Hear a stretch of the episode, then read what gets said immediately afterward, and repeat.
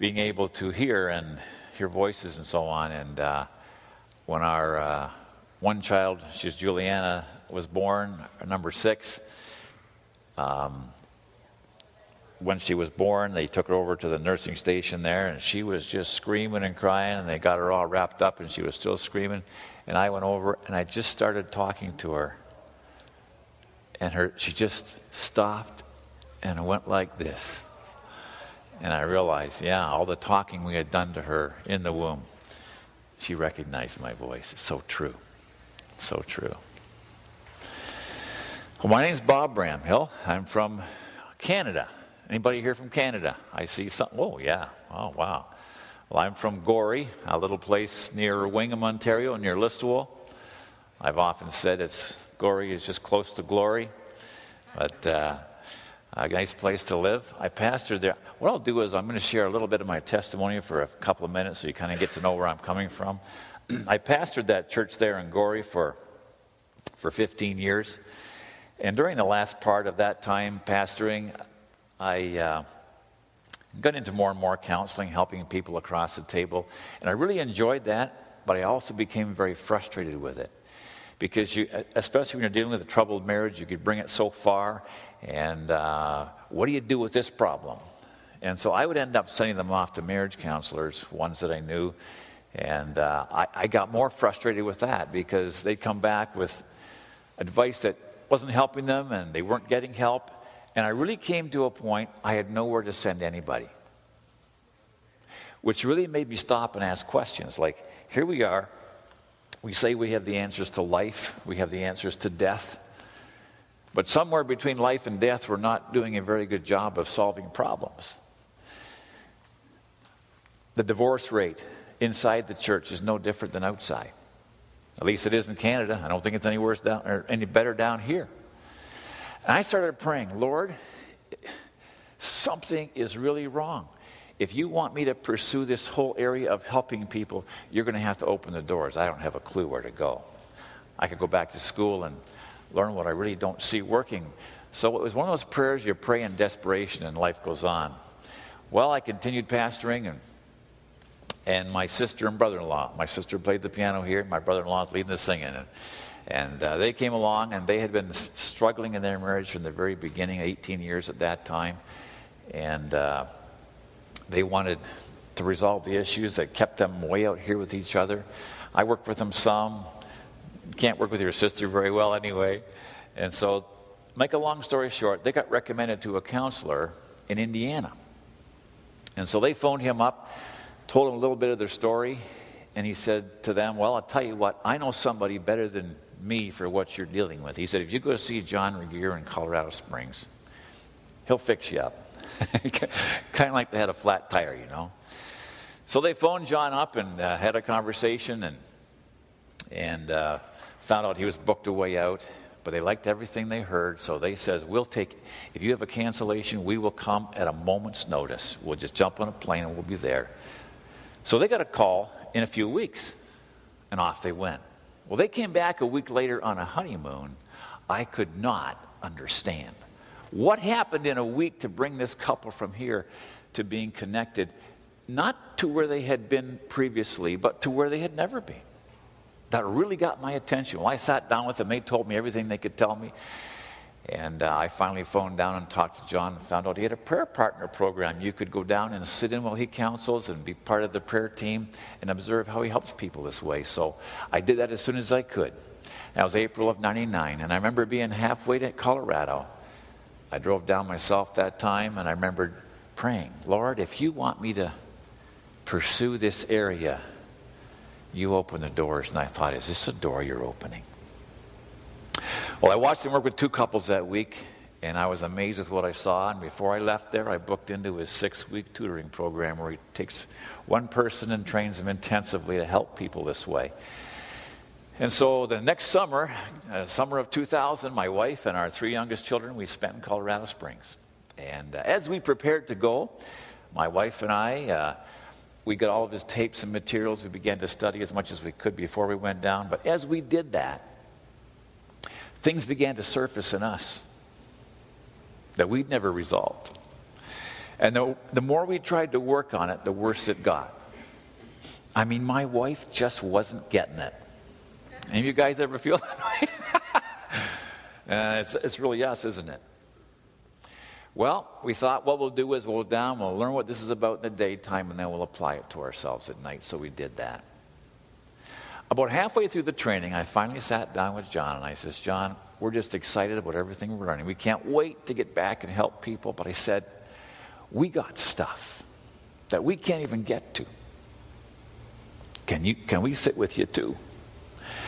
So he takes a couple all morning for the week, another couple in the afternoon. He has about an hour and a half, noon hour. He eats a little bit. And then he has local people come in in that time. I don't know how he does all that. But uh, we said, can we book into some of your noon hours? So we did that. Let me take you back about 25 years real quickly, and I'll put all this together for you. 25 years ago, I started pastoring at church in Gorrie, and I knew at that time I was struggling with some bitterness from the past and some hurts. Uh, I grew up in a Christian home. My dad was very driven, uh, quite successful, and I loved to work with him, but when I did, I would just get destroyed by his impatience and his anger. And when I left home when I was 19, I was, I was pretty angry. And so I knew I had to resolve this stuff. I just found it difficult. Well, we had a large youth group from the beginning, and we took them away for a youth retreat uh, not long after I started there. And I brought a speaker in, and during the course of that weekend, he talked in one of his sessions about the parable of the unmerciful servant. That's the parable where there was a master, and he had a servant. Servant owed the master $20 million if you change it to our money today. And he went to the servant and realized what he's done. and he confronts him and says, Look, you owe me $20 million. You pay it up today, or you're going to prison. You and your family, that's how they did it in those days. Well, he confessed to taking it. I'll pay it all back. Just give me enough time. Well, the master knew he could never pay it back. So he just forgave him and let him carry on with his work. Well, then this servant who had been forgiven $20 million had another servant answerable to him who owed him $20. And he goes to him and says, Look, you owe me $20. You pay it up today or prison. Well, he, had, he didn't have it either, but he begged for time. I'll, I'll pay it back as soon as I can. Just give me time. No, today or prison. So he put him in prison. And the master finds out what this servant had done, and he came to him and said, How could you be forgiven $20 million and you can't turn around and forgive 20? You go to prison. And I heard that parable many times, read it many times, heard it preached on. And I always thought, how could anybody be so heartless, so cruel, to be forgiven so much, but you couldn't turn and forgive so little? Until that weekend, God said to me, That's you, Bob. I've forgiven your millions of sins. And yeah, I knew there was millions. But you can list 15 things or so that happened to you growing up. And yeah, that hurt. But you won't forgive. You're the unmerciful servant. And when I realized I was a person that I really kind of despised, a person who was so merciless, when I realized that, I was immediately able to just forgive my dad in particular and just let all those things go. But I want to show you what happened when I did that. And I want to draw a distinction here between the head and the heart that uh, Gary so well talked about in the last session. And when we're damaged as children, that pain goes deep into the heart, and we don't know what to do with it. We tend to stuff it, pretend it's not there, bury it. And that's what I did. And I became a very head person. He's talking about the head people over there now being intellectually locked. I, I, was a very head person. I just didn't go down to my heart because if I went down there, um, it hurt. So I stayed up in my head, intellectual, not in the sense of being smart or intelligent, but in the sense I just didn't go down here. Everything was head to me. And if anybody else tried to get inside my heart, I would just block them. And that's not something I was aware of. And of course, in time, I met my wife, and she's got her stuff. We all got stuff, don't we? Everybody's got stuff. It's a matter of how much we have and how it got there. But she would try to get into my heart, and I would just block her. I didn't let anybody in there, but not aware of it. And then I would hear my wife say things like, You know, I, I don't feel love from you. And that used to frustrate me because I did love her. I, I wasn't going anywhere, I wasn't planning to go anywhere, but you don't feel love from me. Well, what do you do with that? Well, the Bible has the answers to life and death and everything in between. And so you, you go and here's what the Bible says about how you be a good husband, a good father, or you go to a good seminar. And I'd look at all those things with my head. And I'd say, you know what? I, I can do that, and I want to do that. I will do that. And then I would try and reach my wife's heart with my head. And then she'd block me. Because you can't reach a heart with a head. Relationship takes place at a heart level.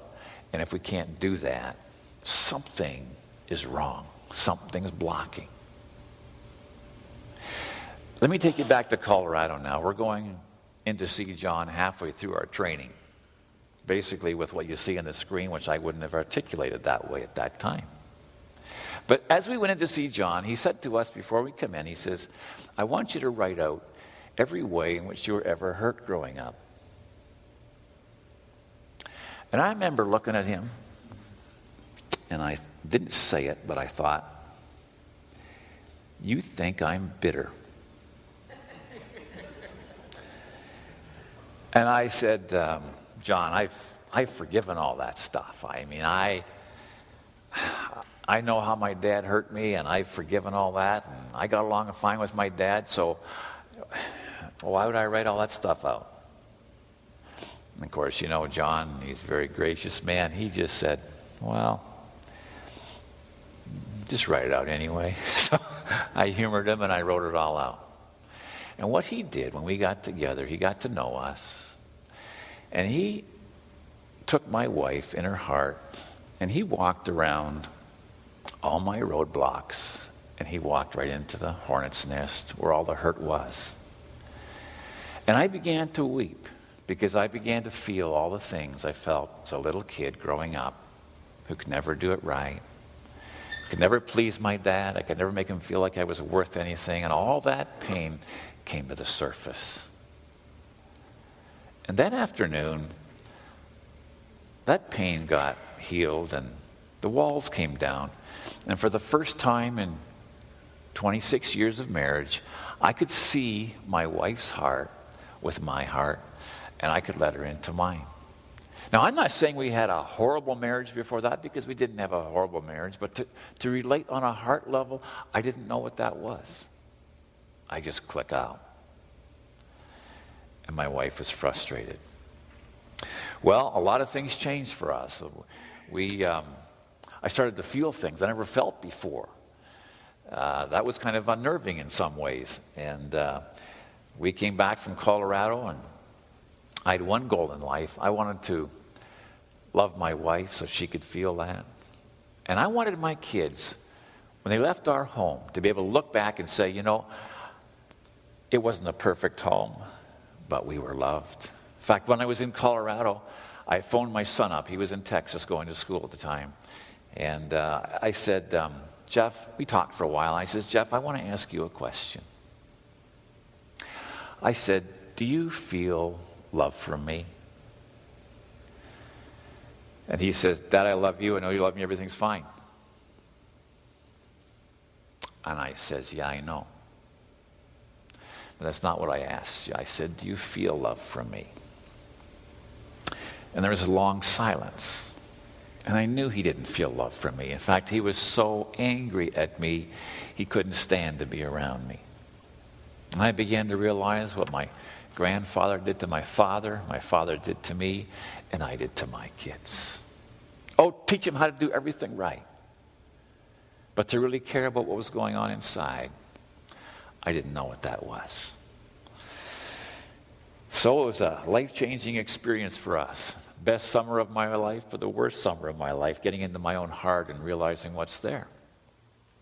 And so we came back and we had John come up and do a seminar in Gorrie a month later. It was all too much, but we had all planned a year ahead of time, so we just plowed through and uh, had about 300 people come for a week. And I booked up about six months of counseling out of that and continued pastoring. And I pastored half the time and counseled half the time. And then about 10 years ago, we felt God calling us to do this on a full time basis. So I gave the church a year's notice and we resigned and been doing this ever since. And I have to say, this is the most exciting thing I've ever done in ministry helping people find out what is blocking the heart from being able to have relationship. Well, one of the areas that is uh, so basic to so many of the pain, so much of the pain that we can experience is learning what forgiveness is all about. And I have, I, say this many times.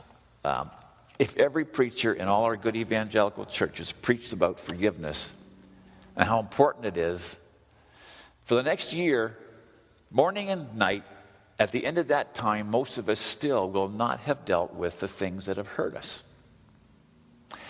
either in forgiveness or dealing with the pain.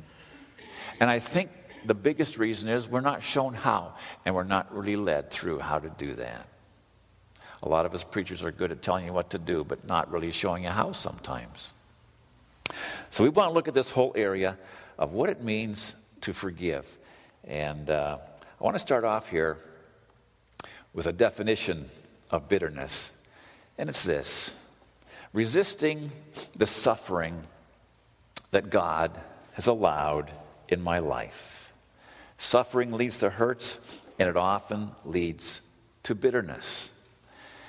Now, some scripture here in 1 Peter. Beloved, do not think it strange concerning the fiery trial which is to try you, as though some strange thing happened to you. But rejoice to the extent that you partake of Christ's sufferings, that when his glory is revealed, you may also be glad with exceeding joy. If you are reproached for the name of Christ, blessed are you, for the Spirit of glory and of God rests upon you. On their part, he is blasphemed, but on your part, he is glorified.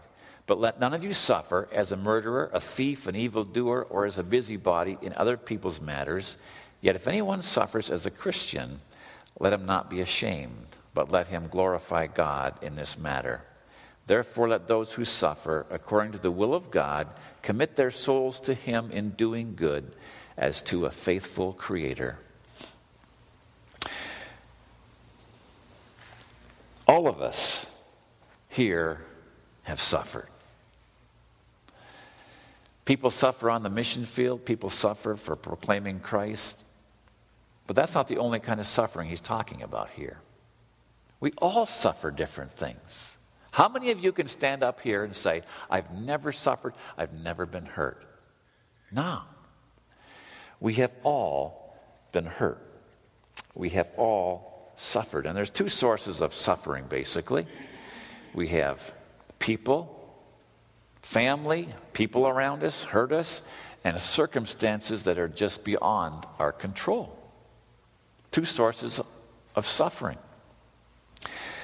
And further in 1 Peter, servants be submissive to your own masters with all fear, not only to the good and gentle, but also to the harsh. For this is commendable if, because of conscience toward God, one endures grief, suffering wrongfully. For what credit is it if, when you are beaten for your faults, you take it patiently? But when you do good and suffer for it, if you take it patiently, this is commendable before God. For to this you are called. The sufferings that come into our lives that we can't control, we're called to those because Christ also suffered for us, leaving us an example that you should follow in his steps who committed no sin, nor was deceit found in his mouth, who, when he was reviled, did not revile in return. When he suffered, he did not threaten, but committed himself to him who judges righteously. Well, we have a choice. We're all going to suffer. All of us are going to have hurts come into our lives that we can't control, and some worse than others. Two years ago, we were hurt more than we were hurt any other time in our 20, 37 years of marriage. Not, not between my wife and I, but with other people. Worst hurt. And we have a choice. What are we going to do with that? I will choose to forgive, or I will choose to resist the suffering that God has allowed in my life, and that's going to lead to bitterness. Somebody very wisely said, You're free to choose your choices, but we're never free to choose our consequences. And there are consequences. What are the consequences? Let's look at some consequences if we choose not to forgive and do nothing. Well, what are the consequences of bitterness?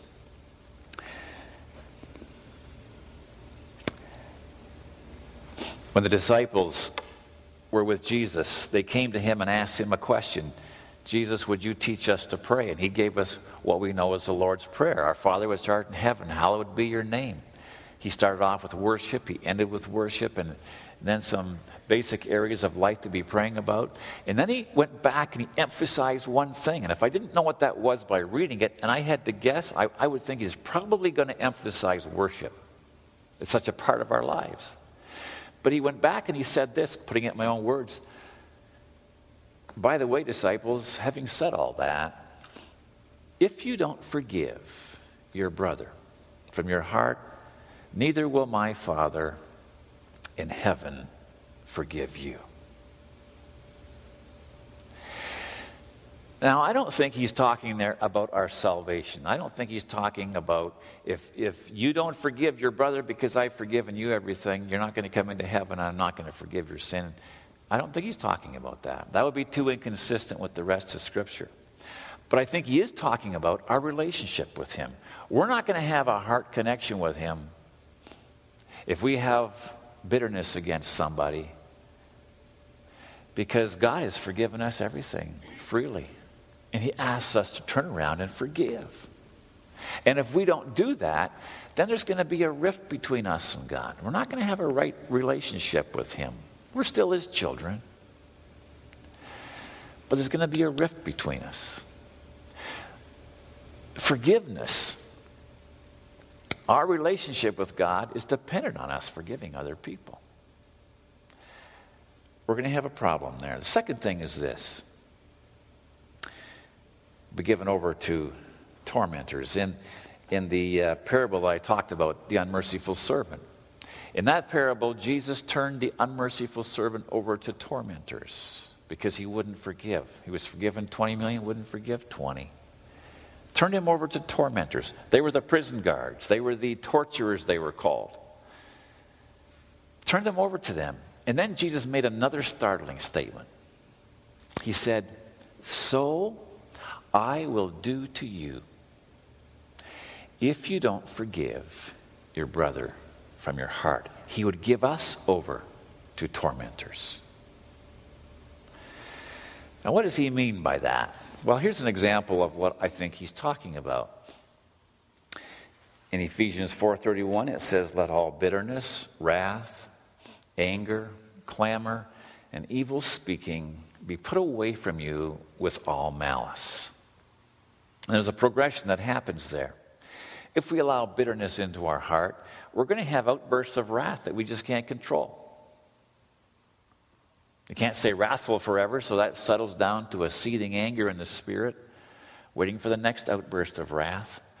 And that leads to clamor. Clamor is arguing, defending yourself, making your point, which leads to evil speaking, takes clamor to the next level. Now you're going to attack with words, not just defend.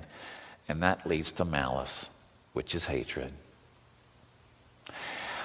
I think those are tormentors that we get turned over to. Sometimes we pray, God, I'm so angry. Please take away my anger. And sometimes I think he's thinking, hmm, I think I, I think I turned you over to that.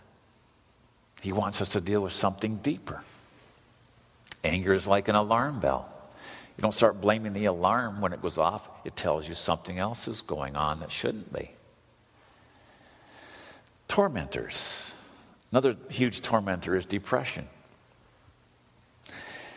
Minirth Meier makes this statement that after decades of helping people, that every person without exception who gets hospitalized for depression is angry. And when you trace the anger back, you're going to find something happened, and they use up all their emotional energy, and they get depressed. So many people that come into offices to be counseled are depressed. But hardly ever talk about depression. You just deal with the real issues because depression is a symptom of something else that's not right. So we don't want to get turned over to tormentors. That's not a consequence of staying in our bitterness. Well, thirdly, oh, by the way, deal with the bitterness and all this other stuff just goes away. Thirdly, we open ourselves up to disease. You know, we, when God made us in the Garden of Eden, He created us body, soul, and spirit, and we're so intricately entwined. What, what goes on in our spirit affects our body, what goes on in our soul affects our body. And what goes on in our body can affect the other way, too. We are very intricately entwined. We're a trichotomy. And by the way, when we get to eternity, He's going to restore that, and we're going to still be a, a, a trichotomy with body, soul, and spirit. A sound heart is life to the body, but envy is rottenness to the bones. Now, whenever I talk about this, sometimes people come up to me and say, So you're saying if I'm sick, I got a bitterness problem? no, not necessarily. I'm not saying that if you're sick, you have a bitterness problem or you got unresolved issues. Um, I'm saying a lot of what we can experience in sickness is a result of that. And if you go to 1 Corinthians, uh, where Paul talks about meeting at the Lord's table, he says, Some of you, you know, you, you're going astray here because you're taking the cup and the uh, bread in an unworthy manner. And I think some of that uh, revolves around not having issues right in our hearts, not having a right relationship with God. And what does he say? Because some of you are doing that, you're getting sick. And he said, even some of you have died. Pretty plain in the New Testament and the Old Testament that there is a connection between unresolved issues and what goes on in our bodies. That first seminar I mentioned that, that John came up and spoke in, in Gorrie, we had a gal uh, who had been saved for 25 years. She's, she was uh, in her mid 50s, and and God showed her a lot of things that week and brought a lot of healing to her heart. And uh, that continued over the next months. And, and she had um, some pretty major things wrong with her. She had a mitral valve prolapse in her heart. She had angina uh, for a long time and ready to see a specialist. She had allergies since she was um, a young child and asthma since she was three weeks old. And as she went through and cleaned her heart out and allowed God to cleanse and forgave and, and got all that stuff cleaned out, she, she found out she was abused that week by her grandfather, which explained a lot of things. And uh, she went through and dealt with all the fear and anxiety in her life. And she went back to the doctor a few months later for her routine checkup. Worst time of the year for asthma. Her lungs were totally clear. He says, Your asthma is gone. He says, Your allergies are gone. Her mitral valve prolapse in her heart had healed, and her angina was gone. And that was 10 years ago, and none of it's come back. What we have unresolved in the heart can have a big effect on our body. Do not be wise in your own eyes. Fear the Lord and depart from evil. It will be health to your flesh and strength to your bones. So that can be a consequence of unresolved issues in the heart. Number four, if we choose to stay bitter, we'll just never get rid of this pain inside. Jesus came, he said, to heal that, and we'll never get rid of it. Because we need to forgive first, and then Jesus is free to heal that pain. And fifthly, Whatever we do, we're going to have an effect on others. If we allow bitterness into our hearts, the people that are close to us are going to be affected by that. And Scripture says we will defile others. We're all going to leave a trail. It's going to be good or bad. So, those are some consequences of bitterness, not dealing with the things that have hurt us. The good news is you don't have to stay there. You don't have to stay there. We can choose to forgive and experience peace, avoid probably a lot of diseases we would have got. We can have relationships not subjected to tormentors and just have peace. Well, how do I resolve hurts of the past? I mentioned that if we every preacher preached on it every year, most of us still won't. And uh, let's walk through how we actually do that. And uh, let's look, first of all, at the basis of forgiveness. And I think to really get a good handle on forgiveness, we have to go right back to basics. And number one, we have to really understand the holiness of God. God is pure and clean and holy, and He will not tolerate any kind of sin in His presence. Then we have to understand the magnitude of our own sin.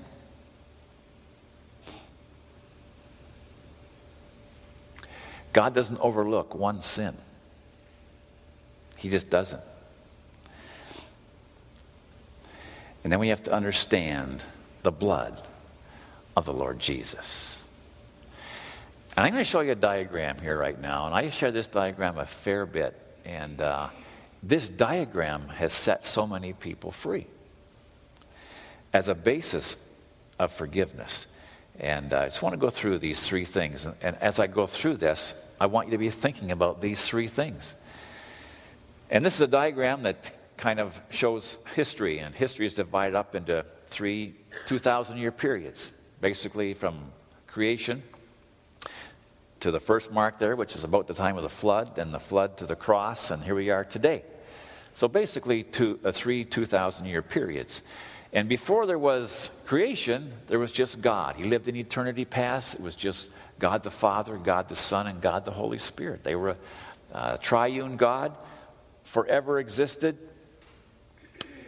co equal, co eternal, and they lived in peace and harmony and pure holiness. And they decided to create. And the first thing that God created, we know from the book of Job, was angels. And we know that because it says in Job that as God laid the foundations of the earth, the angels watched and just rejoiced. Can you imagine being an angel and watching God just speak the stars into place? But they watched all of that and they rejoiced in who God was and they began to realize what kind of God it was they served. Well, then he went through the days of creation and uh, finally, on the final day of creation, created his prized creation. Uh, they had a little huddle and they said, Let's make man in our image, after our likeness. And uh, created them perfect, created them to have relationship with him. And I, I'm sure many of us have wondered, I often have, just what did Adam and Eve really look like? What color were they? Were they black? Were they brown? Were they white? Well, there they are. So now you don't have to worry about that anymore. You know what they look like. And they had one restriction given to them, just one. Go out and enjoy life. Enjoy me, God said. Enjoy life. Everything, everything I have made is for you. It's like when you have your first child and you, especially your first child, and you make that room prepared, and you get all the toys and the cribs ready, and preparing for the arrival. That's the way God created everything. He made everything, and He put man in the Garden of Eden to rule the earth and to enjoy it and to enjoy Him. Made everything for us.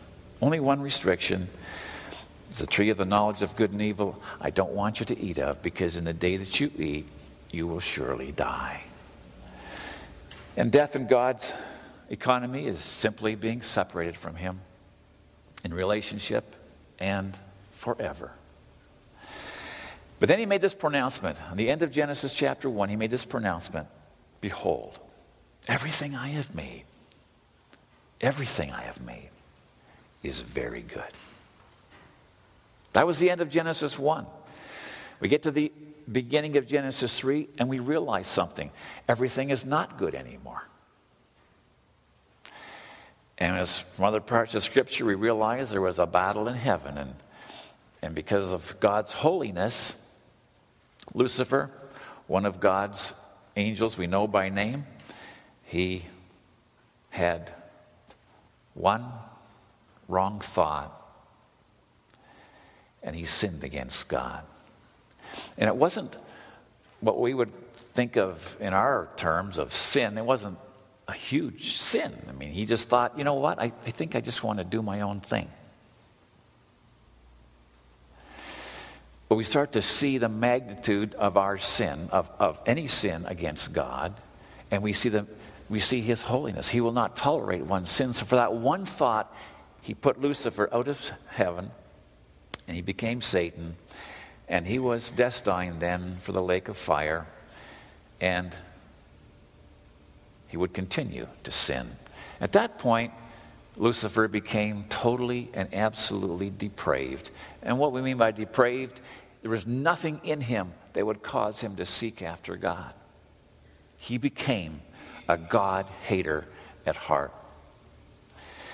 And of course, you know what happened. He couldn't do anything to God. I mean, God's God, and Lucifer just a created angel.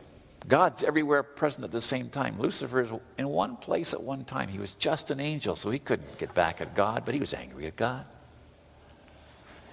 So he went after Satan's, or I'm sorry, he went after God's highest creation to get Adam and Eve to follow him. And of course, he went to them and tempted them, and you're familiar with that, and they committed one sin. Again, not what we would think would be a horrible sin in our way of thinking. They just picked the fruit of the tree that they were forbidden. And for that one sin, they got the same treatment as Lucifer. They became totally depraved and they ran from God. In the Garden of Eden, they ran, they hid from God, they didn't want anything to do with Him. And if God hadn't have come after Adam and Eve, they never would have turned and said, you know what, we really messed up. Let's go back and try to make a deal with God. They would never would do that. Because there was nothing in them then that would cause them to do that. They had this sin nature. They were sentenced to the lake of fire. And uh, they had this sin nature, this total depravity, just like the enemy. And they started committing sins. And they never stopped. When I was younger, I, I used to think, you know, I think Satan must be kind of stupid.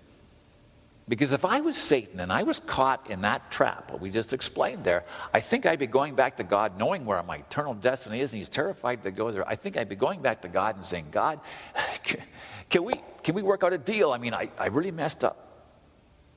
Lucifer, Satan, will never do that. And why won't he do that? Because God doesn't extend him grace to do that. So he won't. But God came after Adam and Eve and gave them the ability to respond to Him. They were in a fix. Nothing they could do. One sin separated them, but they kept on sinning then. And so God had a solution. So He came to them with the solution. And He came and told them what He had done. He came, I'm, I'm going to kill a lamb. Because I told you the, pay, the payment for sin is death. That's the only payment for sin. So what I did was I want a relationship back with you, but I'm not going back in my word and I won't compromise my holiness. So I killed a lamb, a spotless lamb. And I'm taking the blood of that lamb and I'm going to cover your sin. And that lamb is going to be a substitute for you. And if you'll accept the blood of this lamb, I will accept you back into my presence, and I will take that blood and cover your sin. And Adam and Eve would have had, well, they did have children. They had um, uh, Cain and Abel that we know by name. And he would have taught Cain and Abel to how to approach God. They would have taught them that our sin has separated us from God. And so here's how you approach God you bring a substitute death because it's your death or a substitute's death. You bring a substitute death, and God will accept you. And Abel, yeah, I'll do that. And every time he would approach God in worship, he would bring a lamb, a substitute death. Well, Cain had other ideas. He had his own thinking. And so he came with the best fruit he could have, the, the best produce. It wasn't that Cain didn't believe in God, he came to worship God. But he brought the best he could bring on his own works. He didn't bring a death substitute. And God came to him and reasoned with him Cain, if you, will I not accept you if you just bring it? Bring a blood sacrifice. The only payment for sin is death. And all Cain did was get angry. And the Bible talks about the way of Cain. And today, Cain is in a godless eternity, waiting to be resurrected to be put into the lake of fire because he came with a bloodless sacrifice. Well, time went on, and God raised up um, the, the um, in the middle period there, the, the law was instituted, and God taught the children of Israel how to approach Him. And every morning, every night, they would bring a, a blood sacrifice, reminding themselves. And every time they bring a blood sacrifice, they would be saying, God, I understand I'm totally lost, and I can't approach you without a death substitute. But you've, you've decided to accept a death substitute, so I bring that to you. Every morning, every night. 365 days a year, they brought a death substitute, a death sacrifice. And then we get into the third 2,000 year period. And it was time for God to put an end to all the death sacrifices and sent the Lord Jesus.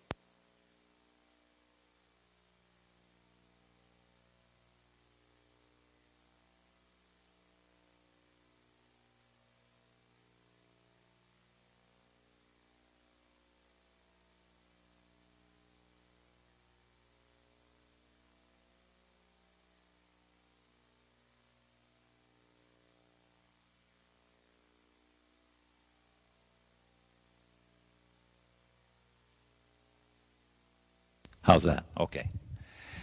Bring a, God put an end to all the sacrificing by sending his own son. His own son, the Lord Jesus, who lived in eternity past with God because he was God. And when he died, he provided that final death substitute. Now, how is a person saved in the New Testament? Well, no different in the Old Testament. First of all, I have to come to a point of realizing my total lostness. My sin has separated me from God. And finally, receiving His blood sacrifice as payment for my sin. No different than the Old Testament. I'm putting my trust and faith in a sacrifice, a death substitute. So today, we have a choice. We can receive that, we can reject that and get to heaven some other way, or we can receive that and we'll have a home in heaven. When we receive that, God does an amazing thing. He deals with our sin nature, He gives us a new nature, and we all have everything recorded about our sin is recorded in heaven. And God puts paid on our books, paid by the blood of the Lord Jesus. And that's how we get to heaven and that is the whole basis of forgiveness. Now, did Adam and Eve deserve that? No. Adam and Eve were put in a perfect paradise, and they sinned against God and they deserved death. But God gave them new life and the opportunity to come back to Him totally free. And that's what He offers us. Well, that's the whole basis of forgiveness. Now, let's move into actually how do we how do I deal with the hurts of my past?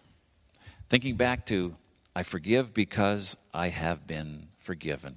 Well, I think the first thing we have to understand here is that the issue that we have to issues that we have to forgive and the issue of forgiveness is not so much an issue between me and the other person, but it's an issue between us and God because God has forgiven us freely our millions of sins, and He wants us to turn around and forgive others just because we've been forgiven.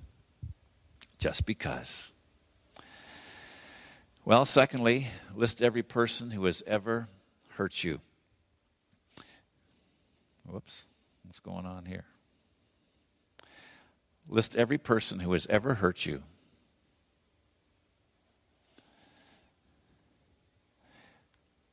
And I would start, have people start with the ones closest. Start with Father. I just made up something here. We were driving along in the car, just fooling around, and Dad turned around and backhanded me. It's those kind of situations that can really damage somebody. And what did that feel like? Describe the emotional pain caused by the hurt. And so here's a, a list of emotional pain words, and I encourage people to go through those because sometimes it's hard to identify what we feel like when something happens. And so um, they go through that list and they're going to hit words. Ah, oh, yeah, apathetic. I wouldn't have thought of that word, but that's exactly how it made me feel, or whatever the pain words are. And so put those pain words in there angry, belittled, hatred. I felt dominated, and I just felt bitter. And all the issues. And then go to mom. Same thing. Uh, some people have step parents, and that can cause a lot of pain. So, any pain there? Siblings. Some people aren't hurt by siblings or by parents, but by siblings. Then there's friends, teachers, students, classroom experiences, spouse, employer, employees, believers, church situations, pastors, leaders. I've counseled people, and I was on their list. Yeah, we hurt people. Myself, sometimes I can't forgive myself. Sometimes we're angry at God, and I have found many, uh, so many people are angry at God, but they don't know it. And I think it's because we can't accept it mentally because God's perfect, God's loving. We know all the things in our head, but we get into the heart. Yeah, I really am angry at God. He could have stopped that. They don't really face it sometimes till they get into their heart. So pray through each issue, forgive the issue, and we must go to the heart where the pain is. And I got a diagram here of this the head and the heart. We have to get down here where the where the pain is. It can't resolve heart issues from the head, and we tend to block all that stuff. So we want to deal with it from our hearts and then let Jesus heal that pain. Now, before I take anybody through a prayer of forgiveness for any issues, I, I, I always take time, and, and I'll take whatever time I think it needs to help them understand what they're praying. Because if you lead somebody through and they're not really knowing what they're praying and they're not in agreement with it, nothing's going to happen. So I walk through this prayer, and there's no magic in these particular words, but the concepts that are there. Lord, I choose to forgive. For- forgiveness is, first of all, a choice. We don't wait for feelings of forgiveness before we choose to forgive, or we never get there. It's a choice. Now, as we choose to forgive, then the feelings will come. But we don't wait for feelings of forgiveness. Lord, I choose to forgive. We forgive because we have been forgiven. Lord, I choose to forgive so and so for whatever they did, causing me to feel. You know, we need to be honest about that. The Christian thing to do is not to say, well, I shouldn't have felt that way. No, let's be honest about it. Here's what happened, and here's what it made me feel. Let's be honest with the Lord about it. And you know, when you read the psalmists, they were very honest with God, even to the point sometimes you think they're crossing a line and being irreverent. But you know what? You don't see God reprimanding them for being honest about what was going on inside. So we want to be honest about that. And the next phrase here, I think, is, is the key phrase. I think it's the core issue of forgiveness. And So many people, when they get a hold of this idea, it makes forgiveness a whole lot easier. Lord, I'm willing to pay the emotional pain and consequences that they've caused me, which is kind of a fuzzy idea. What does it mean to pay the pain? Well, it's fuzzy until you take it back to the cross. Here's the Lord Jesus on his way to the cross. And he could have been thinking, I, I don't deserve this. I didn't do anything wrong. I don't deserve to pay this. You deserve to pay. But Jesus said and did, I'm going to pay. I'm going to accept the pain and the consequences that you caused me, and I'm going to set you free. When we forgive somebody else, we're doing the same thing. We're saying, you know what? What you did to me, you deserve to pay. It wasn't my problem. But I'm going to pay. I'm going to accept the pain and the consequences that you caused me. And I'm going to set you free. Now, interesting, interesting, when Jesus did that at the cross, he didn't hang on to that pain. He released it all. And now he sits at the right hand of the Father and he's not in pain. When we choose to forgive, then God is free to take that pain from us. We don't hang on to the pain either. But the opposite is true. If we choose not to forgive, I won't accept that pain, we'll take it to our grave. We'll keep on paying. We'll keep on paying. I mentioned two years ago we were hurt by a circumstance more than we've been hurt in 37 years of marriage with some people in our church that basically stabbed us mercilessly. And I taught this for years. and when the going really got tough, I realized at one point I was in the balances. And I had to do this myself when it really got hard. And it was so ironic because here I am in the reconciliation business, so to speak. I could not resolve this issue. I did, I did everything I knew how to resolve this issue, and nobody would resolve it. And I realized if I don't choose to pay, my life is going to go a whole different direction than I want it to go. I was very conscious of that. So we chose to pay. And you know what? It's the only way. But God gives peace. That's behind us now. But that's, to me, the core issue of forgiveness. That concept sets a lot of people free.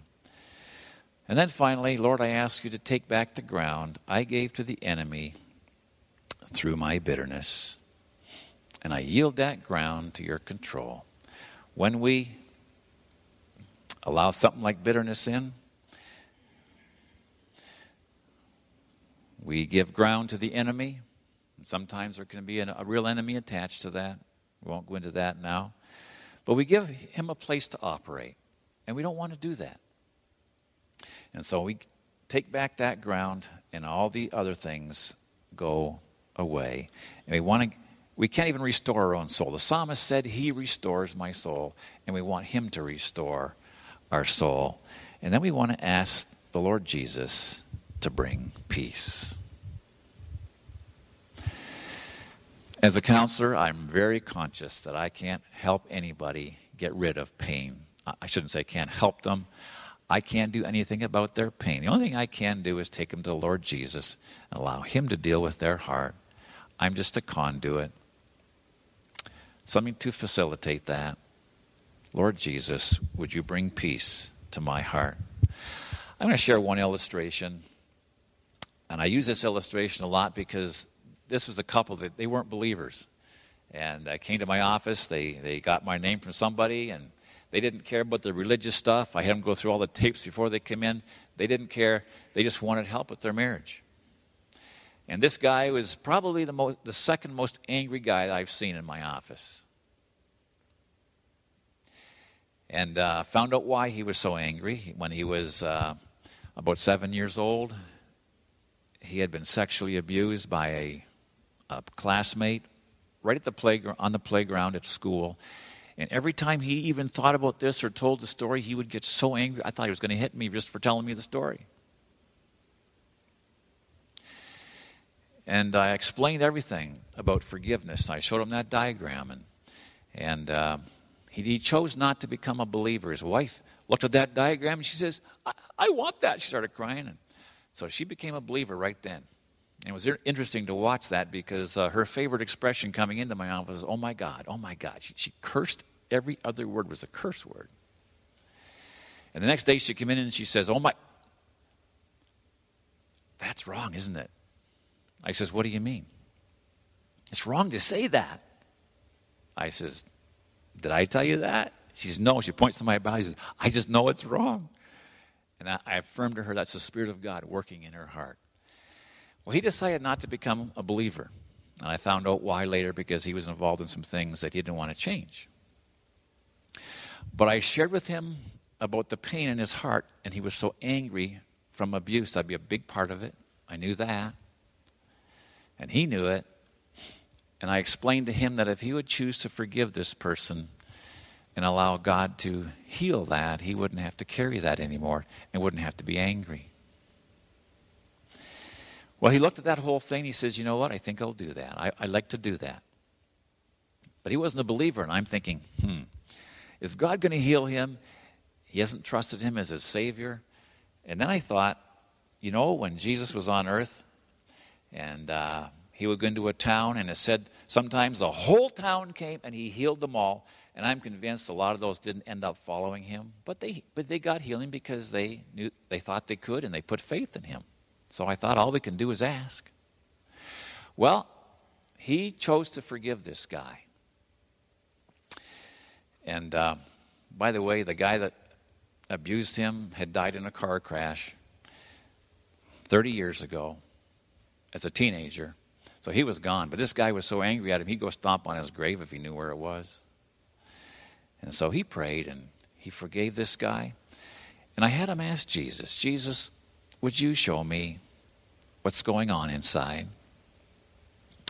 And God showed him a picture, and this freaked him out. Being an unbeliever, this freaked him out. He said it was so clear. I saw a little boy on a bed, all alone, crying, afraid and so angry. He knew it was him. And we asked Jesus, Jesus, would you come after he forgave this guy? Would you come and bring peace to that little boy? And he said, Jesus came and opened the door to the room. He didn't come in the room. I thought that was interesting. He just opened the door of the room and everything relaxed inside. And that pain was gone. And here's the first words out of his mouth, and here's the real miracle. He said, I just realized something. That guy that abused me, somebody abused him first. And he started to have compassion for this guy that he hated for 30 years. Now that's a miracle. I never once told him he had to love that guy. He brought God brought peace to his heart. And forgiveness is something that you're going to exercise probably this week. We're not done being hurt, folks. We're called to suffer.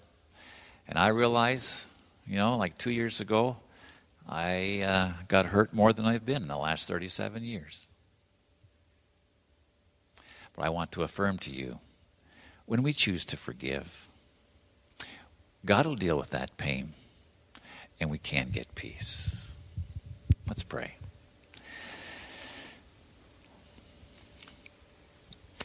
Lord Jesus, we thank you that you've given us so many illustrations of your peace, and we think of the time that you were in the boat with the disciples and the storm was raging. And you just, with two words, or a few words, said, Peace, be still. And there was a great calm. And perhaps there's some here today, Lord Jesus, that have this just storm raging inside. And they need your peace.